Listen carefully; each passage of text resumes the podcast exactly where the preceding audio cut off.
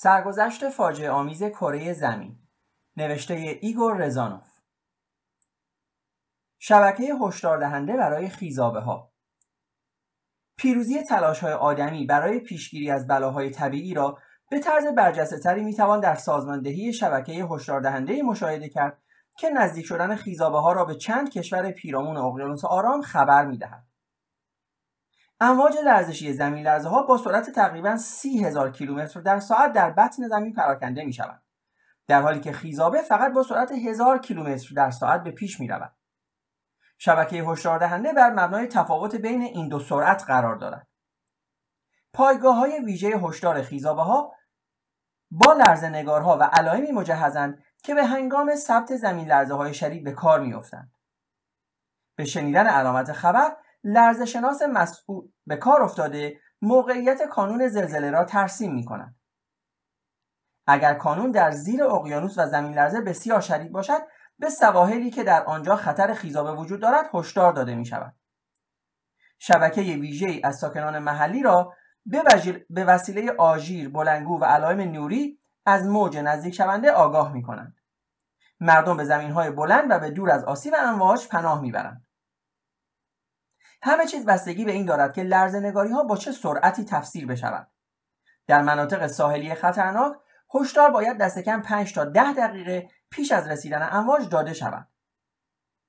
در ژاپن و به ویژه در کامچاتکا و جزایر کوریل که در نزدیکی ناحیه های زلزله خیز واقع شدهاند زمان بین لرزه های خیزاب ساز و رسیدن امواج به ساحل در حد چند دقیقه است در این مدت لازم است موقعیت کانون ترسیم شود. سرعت رسیدن موج به بخشی از ساحل تعیین گردد هشدار از کانالهای ارتباطی فرستاده شود و مردم را با موفقیت از مناطق خطرناک تخلیه کنند. در سالهای دهه 50 یک شبکه هشدار دهنده خیزابه در ایالات متحده در جزایر هاوایی ژاپن و اتحاد شوروی سابق سازمان داده شد. راه دیگر کاستن از پیامدهای فاجعه بار خیزابه ها تدوین نقشه های کمابیش همانند نقشه های ناحیه بندی زلزله است ناحیه بندی خیزابه ها برای بخش های معینی از کرانه ها ترسیم می شود در هنگام تدوین نقشه سواحل مورد هجوم حد اکثر ارتفاع خیزابه های قبلی ویژگی نوار ساحلی موقعیت مناطقی که زمین لرزه های خیزابه ساز در آنجا رخ می دهد فاصله آنها از ساحل و دیگر عوامل در نظر گرفته می شود. این نقشه ها مرجع مهمی برای برنامه‌ریزی ساختمان های صنعتی و شهری است. سازندگان با دانستن حداکثر ارتفاع خیزابه می توانند محل ساختمان ها را از دور از آسیب امواج برگزینند. شکی نیست که در آینده نزدیک اثر ویرانگر خیزابه ها به کمترین حد ممکن کاهش خواهد یافت. پیشگیری از خسارت های آتش فشانی بزرگترین خطر به هنگام فوران آتشفشان از جریان های ایگنین برایت یا توف های همجوش ناشی می شود. ایگنین برایت های کوه کاتامی آلاسکا در سال 1912 در یک نوار سی کیلومتری به پهنای 5 کیلومتر و زخامت 100 متر پخش شد و دره معروف ده هزار دود را به وجود آورد. ایگنیم برایت ها به طور آنی بیرون می‌زنند و با سرعت آزرخش در امتداد شکاف های درازی که تحت فشار گدازه های گازداری که ناگهان در سطح زمین سرباز می کنند جریان مییابند. این مواد با سرعت بیش از 100 کیلومتر در ساعت که گاه به 300 کیلومتر در ساعت نیز می‌رسد از درون شکاف ها به بیرون پرتاب می شوند. توده فوران یافته از دل زمین متشکل از سیالی است که در آن قطعات شیشهای گدازه همراه با گازهای داغ شناورند. ترکیب خاص ایگنین برایت ها میعانی به آن میبخشد که با, که با وجود آن که به سرعت به هم آمده و صفر می شود قادر است هر چیز زنده را در کام خود فرو برد. نواحی بسیار گسترده ای که در طی دورانهای سوم و چهارم از ایگنین برایت پوشیده شده گواه آن است که وقوع چنین فاجعه هایی در آینده نیز امکان پذیر است. رفتار غیرعادی جانوران در برخی موارد از قریب الوقوع بودن فورانهای نیرومند آتشفشانی خبر می‌دهد. پس از فوران فاجعه آمیز کوه پله در هشتم ماه می سال 1902 در حالی که در سنپیر سی هزار نفر از مردم جان باختند فقط جسد یک گربه پیدا شد. این موضوع ثابت کرد که جانوران از اواسط ماه آوریل چیز ناجوری احساس کرده بودند. پرندگان مهاجر به جای آنکه مانند همیشه در اطراف دریاچه نزدیک سن پیر لانه بسازند راه خود را به سوی آمریکای جنوبی ادامه دادند. مارهای زیادی که در دامنه کوه زندگی می‌کردند در نیمه دوم آوریل لانه های خود را ترک کردند و دیگر خزندگان نیز به همین راه رفتند. این رفتار جانوران ظاهرا بدان معناست که افزایش دمای زمین انتشار گازها های خفیف زمین و دیگر پدیده های هشدار دهنده که با های حسی انسان دریافت نمی‌شوند جانوران را که خیلی به آنها حساس ترند آزار می‌دهد. امروزه ایجاد یک شبکه هشدار برای پیشبینی فورانهای آتشفشانهای خاموش شاید از پیشبینی هوا آسانتر باشد. پیشبینی های آتشفشانی در حال حاضر بر پایه ثبت تغییرات حاصل در نظام یک آتشفشان معین استوار است. مشکل فقط در تفسیر تغییرات فیزیکی شیمیایی متغیر هاست شش ماه پیش از فوران کیلاولا در دسامبر سال 1959 و ژانویه 1960 لرزهنگارها از بیداری آتشفشان خبر می‌دادند. به کمک شبکه از قرارگاه های دیدبانی در هاوایی متخصصان ژرفای متخصصان ژرفای کانون را در حد 50 هزار متر تعیین کردند که دور از انتظار بود زیرا مرز پایینی پوسته زمین در آنجا در 15 هزار متری زیر سطح دریا بود در هفته های بعد کاهش تدریجی در عمق کانون پیش آمد و با اندازهگیری میزان این کاهش توانستند پیشگویی کنند که گدازه ها کی به سطح زمین خواهند رسید. با بررسی دقیق تمام پدیده های مرتبط با بالا آمدن گدازه بر مبنای مطالعه فوران های پیشین آتشفشان شناسان به دقت تعیین کردند که فوران در کجا در دهانه ایکی و کی آغاز خواهد شد. آنان حتی از این هم فراتر رفتند. پس از سه هفته تقیان آنان نه فقط پیشگویی کردند که فوران هنوز پایان نیافته بلکه نشان دادند که فوران در کجا نزدیک دهکده کاپو از سر گرفته خواهد شد. در نتیجه ساکنان آن محل به موقع تخلیه شدند. اما تفسیر دقیق یافته های لرزنگاری ها و شیب سنج ها همیشه ممکن نبوده است به ویژه در رابطه با آتشفشان های چینهدار که مملو از خطرند و در حلقه آتشین پیرامون اقیانوس آرام بسیار فراوانند یکی از نوید بخشترین راه های پیشبینی های آتشفشانی مطالعه طرز تحول ترکیب شیمیایی گاز هاست. اینک معلوم شده است که پس از هر فوران ترکیب گازها به ترتیب زیر تغییر می‌یابد. نخست HCl، HF، NH4، Cl، H2O، Cl، H2O، CO و O2 یا O2 پراکنده می شود. مرحله هالوئید. سپس H2S، SO2، H2O, CO, H2 مرحله گوگردی پس از آن CO2, H2 و H2O مرحله دیوکسید کربن و سرانجام بخار داغ زمانی که بر فعالیت آتشفشان افزوده می شود ترکیب گازها به ترتیب معکوس تغییر می یابد بنابراین بررسی منظم گازهای آتشفشانی پیشگویی فورانها را ممکن می سازد لو سورنینا و جی ورونینا ترکیب گازهای آتشفشان اپکو را بررسی کردند. در بخش معروف به حوزه شمال خاوری میزان HCl در مدت چند سال به ترتیب زیر تغییر کرد. به درصد حجمی.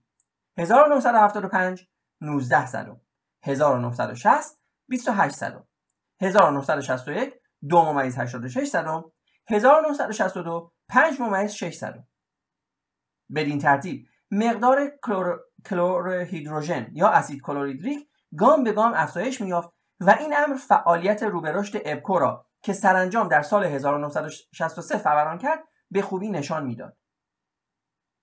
در مواردی دفاع فعالانه در برابر فورانها امکان پذیر است. این کار شامل عملیاتی می شود از قبیل بمباران جریان های متحرک گدازه و دیواره های دهانه که گدازه از آن بیرون میریزد. به وسیله هواپیما یا توپخانه. ساختن سد یا دیگر موانع در مسیر گدازه و, و کندن تونل در داخل دهانه برای پایین راندن آب دریاچه آنها. سدسازی و ساختن خاکریز برای جلوگیری از گدازه مایع نیز در جزایر هاوایی با موفقیت های نسبی انجام گرفته است. به هنگام فوران های 1956 و 1960 سدهای سنگی حتی جریان های نیرومند گدازه را نیز سد کرد. استفاده از صدها و خاکریزات در برابر بعضی گلریزها نیز ممکن است. به منظور جلوگیری از آنها لازم است آب اضافی را از دهانه بیرون کشید. برای این منظور از دامنه بیرونی مخروط آتشفشان یک تونل انحرافی به درون دهانه زده می شود. امکان برخورد امکان جلوگیری از برخورد با اخترواره ها در سال 1967 و اوایل سال 1968 بارها این گفتگو پیش آمد که آیا به هنگام نزدیکترین فاصله ریسیاره‌ای به نام ایکاروس با زمین در 15 ژوئیه سال 1968 امکان برخورد آن با زمین وجود دارد یا نه؟ اخترواره هرمس در اکتبر 1937 از فاصله 800 هزار کیلومتری زمین گذشت. یعنی در فاصله تقریبا کمتر از 100 برابر شعاع زمین. شعاع ایکاروس بیشتر از 1.5 کیلومتر نیست. بنابراین وزن آن 3500 میلیون تن است. اگر ریز سیاره با زمین تصادم می‌کرد ضربه آن برابر با انفجار 10 به توان 5 مگاتون TNT می بود و اثر ویرانگر آن می توانست خیلی بیشتر از مثلا فوران کراکاتوا باشد که خیزابه های ناشی از آن در حدود 36 هزار نفر را غرق کرد. اخترواره ها ممکن است بسیار بزرگتر از ایکاروس باشند. بنابراین پیامدهای تصادم با یکی از آنها حتی دهشتناکتر خواهد بود. تصادم با اخترواره ها به رغم پیامدهای فاجعه آمیز آنها نادر است و در آینده نزدیک نیز خطری برای انسان نخواهند داشت. در سطح کنونی علم ستاره شناسی و تکنولوژی کامپیوترها می توانیم به موقع یعنی چند ماه جلوتر هم زمان و هم مکان قطعی برخورد یک جسم کیهانی با زمین را پیش بینی کنیم. این کار به ما فرصت خواهد داد تا احتیاطهای لازم را برای کاهش شدید پیامدهای فاجعه فاجعه بار به عمل آوریم. تخلیه مردم از حوزه خطر محاسبه ارتفاع موجها در سواحلی که در اثر سقوط جسم آسمانی به دریا زیر آب خواهند رفت و غیره. این امکان نیز وجود دارد که اخترواره را پیش از آنکه به سیاره ما برسد با موشک نابود کنیم جلوگیری از گلشارها. امکانات ستیز انسان با نیروهای ویرانگر طبیعت را می‌توان از مهار کردن یک گلشار در ناحیه آلما پایتخت جمهوری قزاقستان به نمایش گذاشت. گلشار جریانی است مرکب از گل و لای سنگریزه و تخت سنگهایی به قطر یک متر و بیشتر که دیوانوار از دره رودخانه های کوهستانی به پایین سرازیر می شود. گلشار در اثر آب شدن سریع برف در تابستان پدید می آید. آب به تدریج رسوبات سنگریزه و صخره های یخچالی را میخیساند و توده نیمه روان گلولای به سان بهمن به پایین دره میغلطد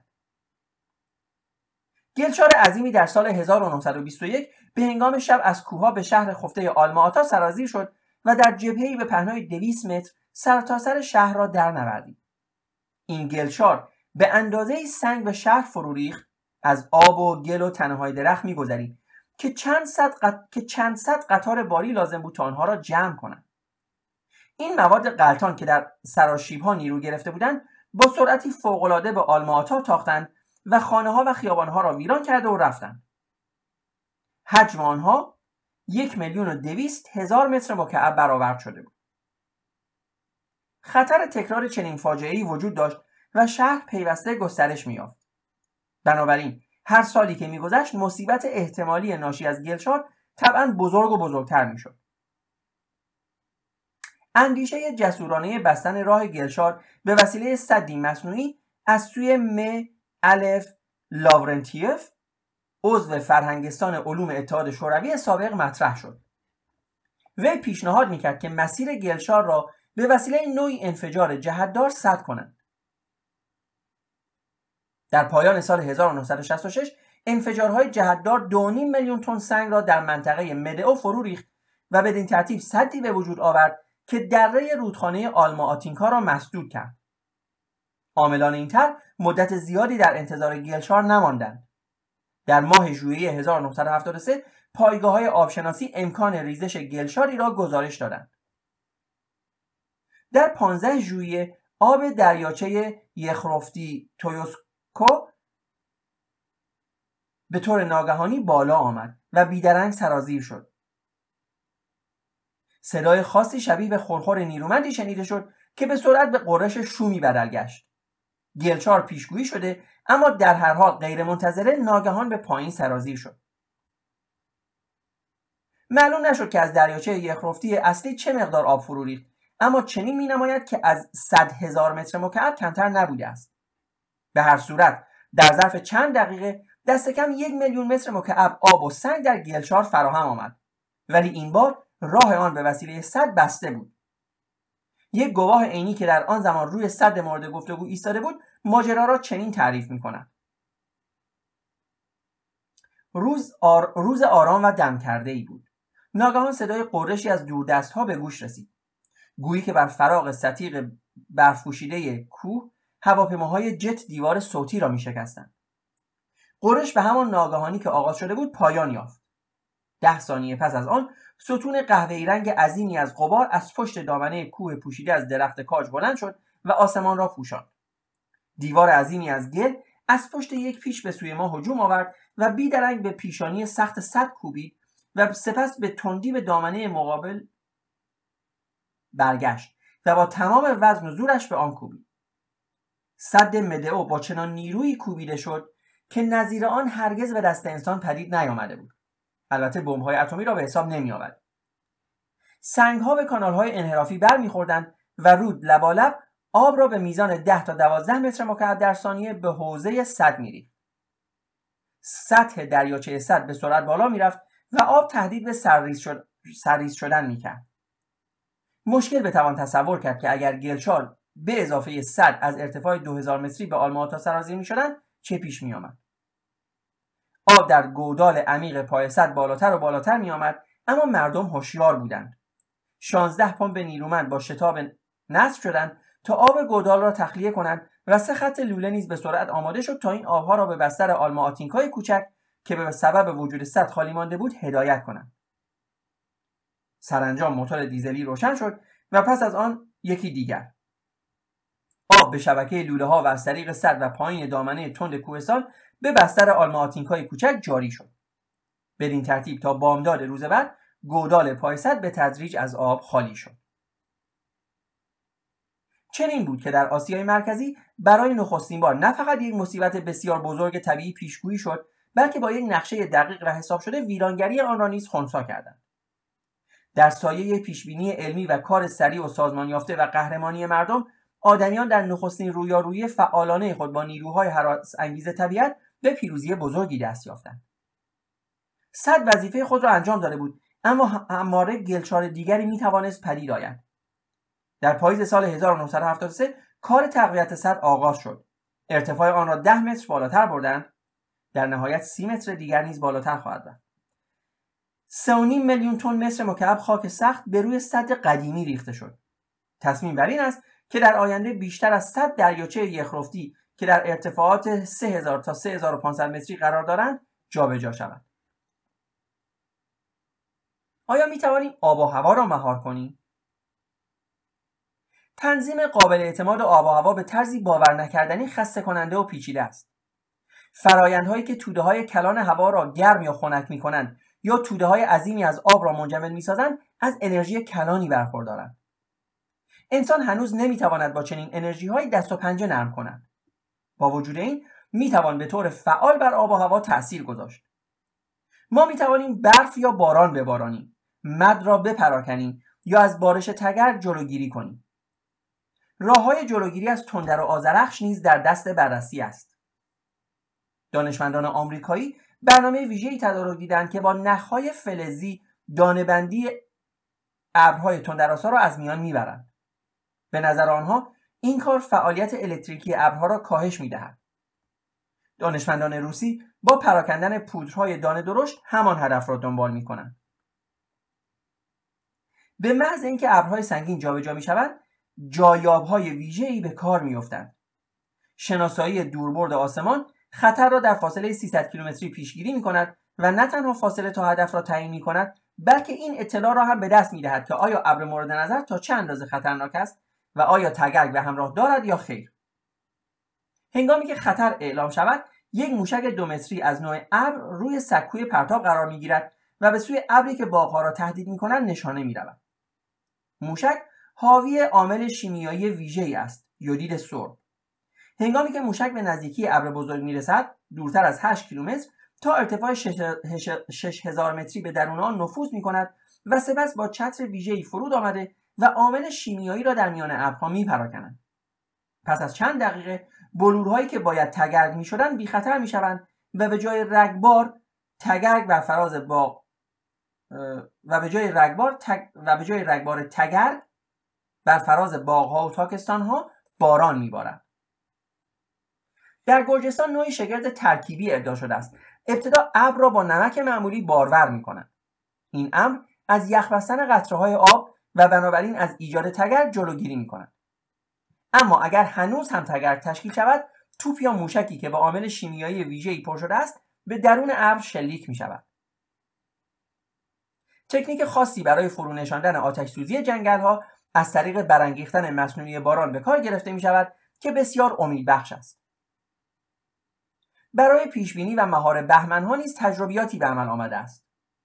شبکه ای از ابزارهای لرزه ای نصب شدند تا های خفیفی را که احتمالا پیش از آغاز حرکت توده های برف در سراشیبی به وجود میآید ثبت کنند.